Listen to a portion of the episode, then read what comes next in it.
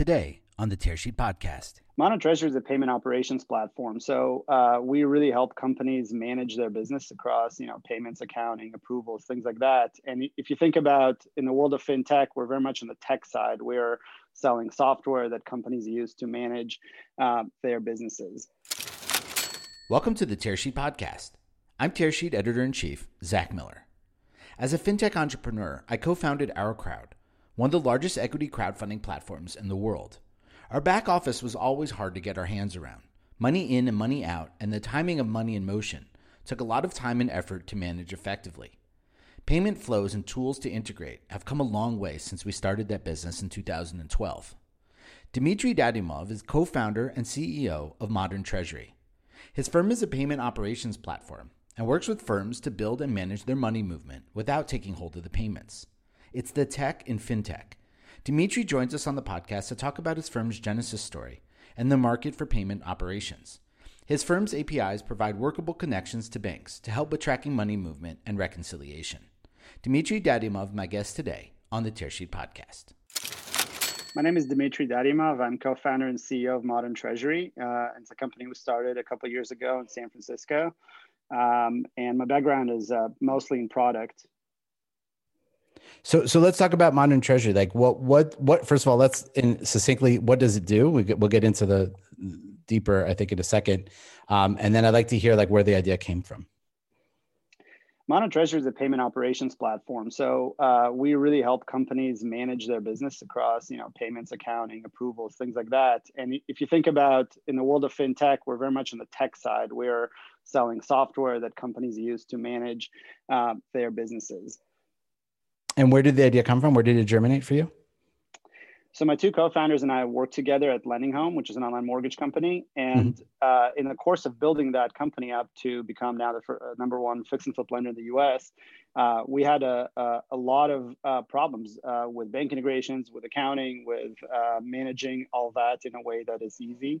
And that interface between companies and banks around Uh, A C H wire and, and paper check uh, was something that seemed pretty generic and pretty painful for, for us to, to build up to. And so uh, around twenty seventeen, eighteen, we started spending a lot of time trying to figure out how other companies had done that and realized there really hasn't been um, an independent software product to, to help companies manage that. A lot of companies had built things internally, but there wasn't kind of a default easy solution to, to pick up and, and run with. Um, and that was really the genesis of the idea. Amazing. I was going to say, I think you're probably competing most closely against homegrown solutions that are workarounds for the most part. That's absolutely right. There's companies where uh, companies that are very techy tend to invest a lot of engineering resources uh, against it, and we're competing against, um, you know, the, the the payments team or a money team having to build some of these things internally.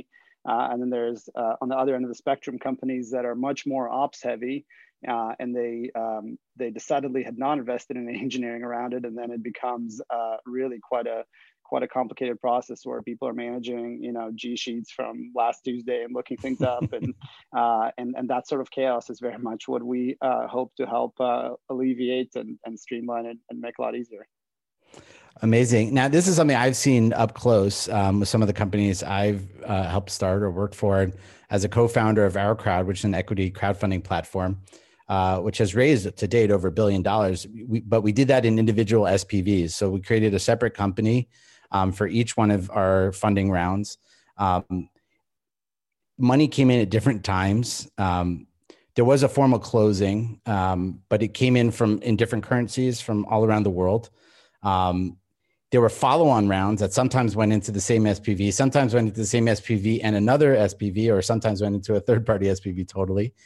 Um, there were distributions, obviously, if there was an if there was an exit or something like that. It, we spent a lot of time focused on building internal solutions, which included people and software uh, to help us manage that. So, is, is that something? Is that the type of scenario that that Modern Treasury is designed for? Yeah, I mean, I'm I'm really glad you bring this up, because what you're describing is a classic payment ops problem that we love to help solve. Uh, crowdfunding is a perfect example of that. So let me just walk you through uh, the um, lifetime of a payment. So let's say you're doing a distribution and you're and you're sending money to investors. Uh, we kind of break it down into four steps, and there's really somebody has to initiate a payment that can be done manually. It can be done through an A P I. from, from your dashboard or from your product. Uh, but once uh, the engineering team, if you will, has built the, to that A P I, there is a finance or a controller uh, finance team that's trying to really manage what is happening. So there's an approval step, uh, and we really help build kind of that magic view for the controller to create uh, a flow to uh, of, of queue the pay, of payments that need to be approved. Um, once something has been initiated and approved and sent to the bank and it shows up on a statement, you really need to reconcile that and update your dashboard and tell your investors that the money has been sent, or uh, or the company that uh, the, the distribution has, has, has been done. Uh, and then finally, there's kind of a month close accounting uh, challenge, which is somebody, um, oftentimes a, a separate person who has really not been a part of any of these exactly. operational flows, looks at this a month later and tries to uh, make sense of it and categorize things. And so Um, that flow of, you know, initiate, approve, reconcile, and account uh, is what we are really focused on connecting. And in the ideal scenario, uh, you can really do it all sort of at once, or you can do it all in a way that's uh, much, much more automated. And um, we see that in companies that are uh, equity crowdfunding are, are certainly uh, an aspect of this, but this is true in payroll and lending and um, B two B payments of all sorts. Uh, so this is a, a very common problem. So I'd like to hear some more use cases, but before we do, who, who, obviously the finance team is typically probably the end user, but, but who do you guys interface with mostly? Who are you selling to? We think of uh, our customers as being both on the C T O and on the C F O side of the house. Mm-hmm. So depending on the size of the company and the stage of the product and who's actually focused on it, the, the real buyer might be um, the C T O, or it might be the C F O. Mm-hmm. Uh, and uh, we very much believe that good fences make good neighbors. And so uh, in a way, the ideal, the ideal uh, setup of the world is one where the C F O can trust the C T O to, you know, build freely because they have the controls and they have the ability to manage what is actually happening in the, in the, in the bank accounts, and vice versa. The C T O can trust the C F O to be able to um, account for things cleanly and and so on. So, um, you know, it, it's kind of a generalization, but I think it, it's generally true that the earlier stage companies, think of the Series A company probably does not have a C F O. Right. Um, really, it's much more of a technical buyer that uh, lands in our A P I docs and, and contacts us, and maybe, maybe not even have a bank account um, that's all set up and ready to go. Uh, and on the later stage companies, uh, certainly the finance team is much more built out. They're oftentimes the driver. They have their own Um, you know, various strategic reasons uh, for what banks they want to work with, uh, et cetera. So um, it's a it's a generalization, but I would say that the the tech team is certainly the buyer in the early stage companies, and the the finance team is more more in the driver's seat in the bigger companies. And as you see more nuanced nuanced fintech companies, like is is the demand for this type of payment support technology, or how did you describe it initially? Pay, payment, payment ops. Yeah. yeah payment do, ops. Do you see that growing? Absolutely. Uh, I think one of the things, if you take a step back, I think one of the things that is really exciting about where we are in, in, in the world of fintech, and maybe perhaps one of the drivers behind why there's so much excitement about fintech these days, is that uh, if you think about commerce on the internet over the past fifteen, twenty years, it has by and large been around things that you pay for with credit card. It's been retail, e-commerce, subscriptions, things like that, travel. Uh, as uh, Now we're seeing a lot more companies, and I'm sure that you've spoken to a number of uh, of founders who are working in areas like insurance and real estate and healthcare mm-hmm. and education. And those are all things that you actually don't pay for with a credit card. Those are things that you pay for with uh, an A C H wire or paper check, uh, at least in the U S. And um, any company that is in those spaces uh, very quickly, as soon as it um, reaches a number of, of payments per day that uh, starts being painful, Uh, starts looking for a solution like this, because they need to integrate to their bank and they need to make sure that things are being done in a well-controlled way. And a lot of the um, companies and solutions that have been built around commerce and the internet by credit card uh, really aren't aren't uh, really right for them. Um, when you think about OurCrowd managing international wires, I mean, that's a totally different problem. Um, than uh, than than something like uh, a travel website. Mm-hmm. And so um, I think that's a big part of it. So we're seeing companies from um, certainly fintech, that what you'd call as classic fintech, like a lending or investment platform type companies, but we're seeing lots of healthcare and real estate and other companies like that that are um, using our product. Do you actually touch money flows? We do not. So we're not in the flow of funds. We're very much a mm-hmm. software product. Is there intention to over over time? No, we have no we have no ambition for it. Uh, I think uh, there's a lot of companies that are really uh, a lot of startups that are really focused on becoming uh, a neobank or or becoming a third party platform. Our Uh, belief is that uh, ultimately the best way and the fastest way to, to do things is directly through your bank. And we want to enable every company to connect uh, most easily with a bank that they choose to work with. And for larger companies, mo- maybe multiple banks. Mm-hmm. Um, so uh, we very much have a, a, a tech view into it. We, we try not to um, um, focus too much on the um, finance side, if you will, from a, from a, from a business model perspective. That makes a lot of sense. So, so can we talk about some of those use cases? So we, we kind of touched on lightly equity crowdfunding. Um, Absolutely. And I love that you, your experience came out of a, a problem that you experienced, you know, directly in, in the mortgage industry. Um, what, what other, what other use cases are you seeing there? Or if you can kind of create some buckets. Yeah, I'll give you a couple of examples. So uh, one of our earliest customers uh, came from the healthcare insurance industry, a company called Sana Benefits. Uh, based in Austin, Texas, and they're one of the most innovative healthcare providers in the U S. And when you think about the problem that they're solving, um, they're receiving funds from, you know, from their clients, from small businesses and, and so on. And they have to um, separate that cash across different accounts, for reserve accounts. They have to send that money to providers when somebody um, has gone to a doctor or to a dentist or to a optometrist or, or, or what have you. And so uh, managing, you, you end up with a pretty complicated spaghetti diagram of uh, of both book transfers are internal and external payments. Um, and they're, uh, they're using our product for that. They're kind of, they, they build their own, you know, business logic in terms of what should be uh, sent where, but we actually do all the mechanical pieces there. Another example is Side Real Estate, which is a real estate brokerage company.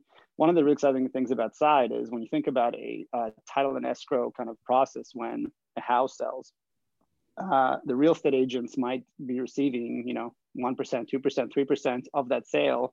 And that typically is done very manually by wire. One mm. of the things that's really exciting about um, some of the things that Side's been doing is really using real-time payments. So real-time payments, or R T P, is a new payment type in the in the U S that is uh, really meant to, in some ways, replace A C H and um, take care of some of these Um, you know, three-day holds and uh, not live on weekends and, and things like that that I think are uh, operational problems. So Side will uh, send uh, real-time payments uh, to uh, real estate agents and the like, and, and we help them kind of manage it, all that. And of course, when you move to a world uh, from from a world of very batch-based to real-time, it actually creates um, a lot of other operational problems uh, that that you need kind of software to address. Um, and so one of the things that is, uh, just to maybe uh, come back to the point that I made earlier, uh, Side and Sana are both companies that you wouldn't necessarily call fintech. Uh, when you look at them from, from outside, one is, you know, prop tech, one is health tech or insure tech, uh, but they, you know, they operate in an A C H wire check world. Um, and so that's, that's why they're using Modern Treasury. Interesting. Um, and given the fact, Dimitri, that um, you're not actually touching money, uh, does that set you up to to internationalize easier? Are you focused on a global clientele? Uh, it may. Uh, we are focused on uh, U S and Canada customers mm-hmm. today. Uh, certainly, as we grow up scale, international becomes a bigger deal because, as you can imagine, a lot of companies um, are international, and so they have mm-hmm. to have support across a number of countries. And that'll be something that we think about uh, quite a bit more in, in twenty twenty-one. Uh, but um, Uh, it, it could potentially um, set us up to, to make it a little bit easier. I think one of the things that, you know, from a, from a, again, from a product perspective, we think of the bank as your core, um, as, as the core place where everything kind of starts. Uh, but actually there's other methods by which you might be paying. So you might be using other services, you might be using, I mean, um, any, any number of uh, online or, or other providers to handle international payments. So it may not be necessarily that we uh, integrate with uh, a bank in every country. It may be that we we connect you mm-hmm. to other services. Um, but really, we're we're to some degree gonna uh, do whatever makes the most sense for our customers and, and kind of follow follow their lead there. Uh, this is kind of just an ancillary question, but um, given your knowledge of the payments industry, and I, I like what you said about um, how international companies obviously need international providers to deal with to deal with this stuff. who who who within the existing ecosystem is positioned well? I know Visa has done a really good job of buying, owning different parts of different rails, essentially, so that they can they can play a piece in any transaction. From your vantage point, like who in the existing ecosystem is best situated, I guess, for where the where the market is headed? Well, I'll just preface that with saying that I my experience is very much U S focused. So mm-hmm. when you think about some of the regulated industries like mortgage or healthcare that we've been uh, closer to, uh, those are in some ways uh, by design very U S focused. So I'm not sure mm-hmm. that I'm, you know, best placed to do that. I mean, certainly there's companies like um, TransferWise or, or, or RouteFusion that um, do a really good job of kind of abstracting some of the local um, payment types and local payment methods and and, and providing uh, individuals or, or businesses some ways to transact um, internationally. Uh, but I do think that this is one of these areas where, again, if I think about the U S, um, you know, credit cards are about a four trillion dollars in volume through credit cards. A C H, I think there's something like fifty-six trillion last mm-hmm. year. So it's an order of magnitude more, and it's, uh, but it's things that, you know, like payroll or something where it's really very, uh, very domestic and very local, and in some ways even state by state. Got it. Um, and as you start to think about this podcast, will most likely uh, air in between Christmas and uh, and New Year's two thousand twenty. So as you're thinking about two thousand twenty-one, um, how what are your biggest priorities, biggest goals? Where do, would you like to see Modern Treasury in two thousand twenty-one? Yeah, I mean, first of all, twenty twenty was quite the year. Um, yeah. So I think twenty twenty-one, um, I just I just uh, wish that we Um, have a, a more sane year, a little bit more uh, three D hangouts and, and things mm-hmm. like that. Um, I think w- where my mind goes to, first of all, is uh, is, is our team and, and being able to grow as a company. You know, we've doubled since March um, in headcount, and doing that over Zoom presents challenges, both in terms of um, hiring and onboarding and, and, and, and being productive and, and happy as a team. So the, the number one thing that I'm thinking about is is really how do we you know, double again next year and uh, and maintain a, a strong culture and maintain sort of a, a good and happy place to work. Um, but as a product matter, um, you know, we'll be we'll be adding support for more bank, banks. We'll be potentially exploring some international um, steps. Um, but uh, a lot of it is really going to be about taking the client base that we have, um, learning more and understanding more. What are the things that they're doing that are generalizable to um, a lot more Uh, amongst uh, amongst them and amongst new customers, and um, really trying to you know essentially build the best payment ops platform that uh, that is the default right answer for anybody who gets started with a company in any of the sectors that we we, we covered in this podcast. I like that, um, and I guess a follow-on question to what you said. So you doubled um, your staff during the, during the the crisis. Um, did you hire only locally? Uh, we hired across the U S, mm-hmm. so uh, not not locally to to California, but but local to the U S. Was that a change of plans from what where you of your hiring strategy before the pandemic? Uh, it was to some extent, yeah. I mean, mm-hmm. we went uh, you know we went remote. We we gave up our office in April. Um, we uh, decided that uh, this was going to take a while. And uh, so we just decided to kind of embrace it. One of the things that we've had that we've done that was um, super fun and hopefully tradition that lasts is uh, back in uh, March, April, we decided to um, have, you know, have some events that are sort of internal that are that are enjoyable for everybody to be a part of. So one of the cultural traditions that we started is we we call them coffee breaks, and we invite people um, that we just find uh, interesting, some of our customers or or investors or otherwise, to kind of come spend an hour with us. And uh, and those types of cultural traditions, I think, are actually a net benefit that we we couldn't have done because it was so much harder for somebody to um, to ask somebody to come and travel to your office and and do an in-person meeting. Um, so I think there are some things that are that have come out of it that are good, but um, but we did. Um, I think we'll continue hiring. Uh, you know, certainly with with an emphasis in California, but but throughout the U S. Dimitri, great to talk to you, and thanks for joining us on the Tearsheet Podcast. Thanks so much.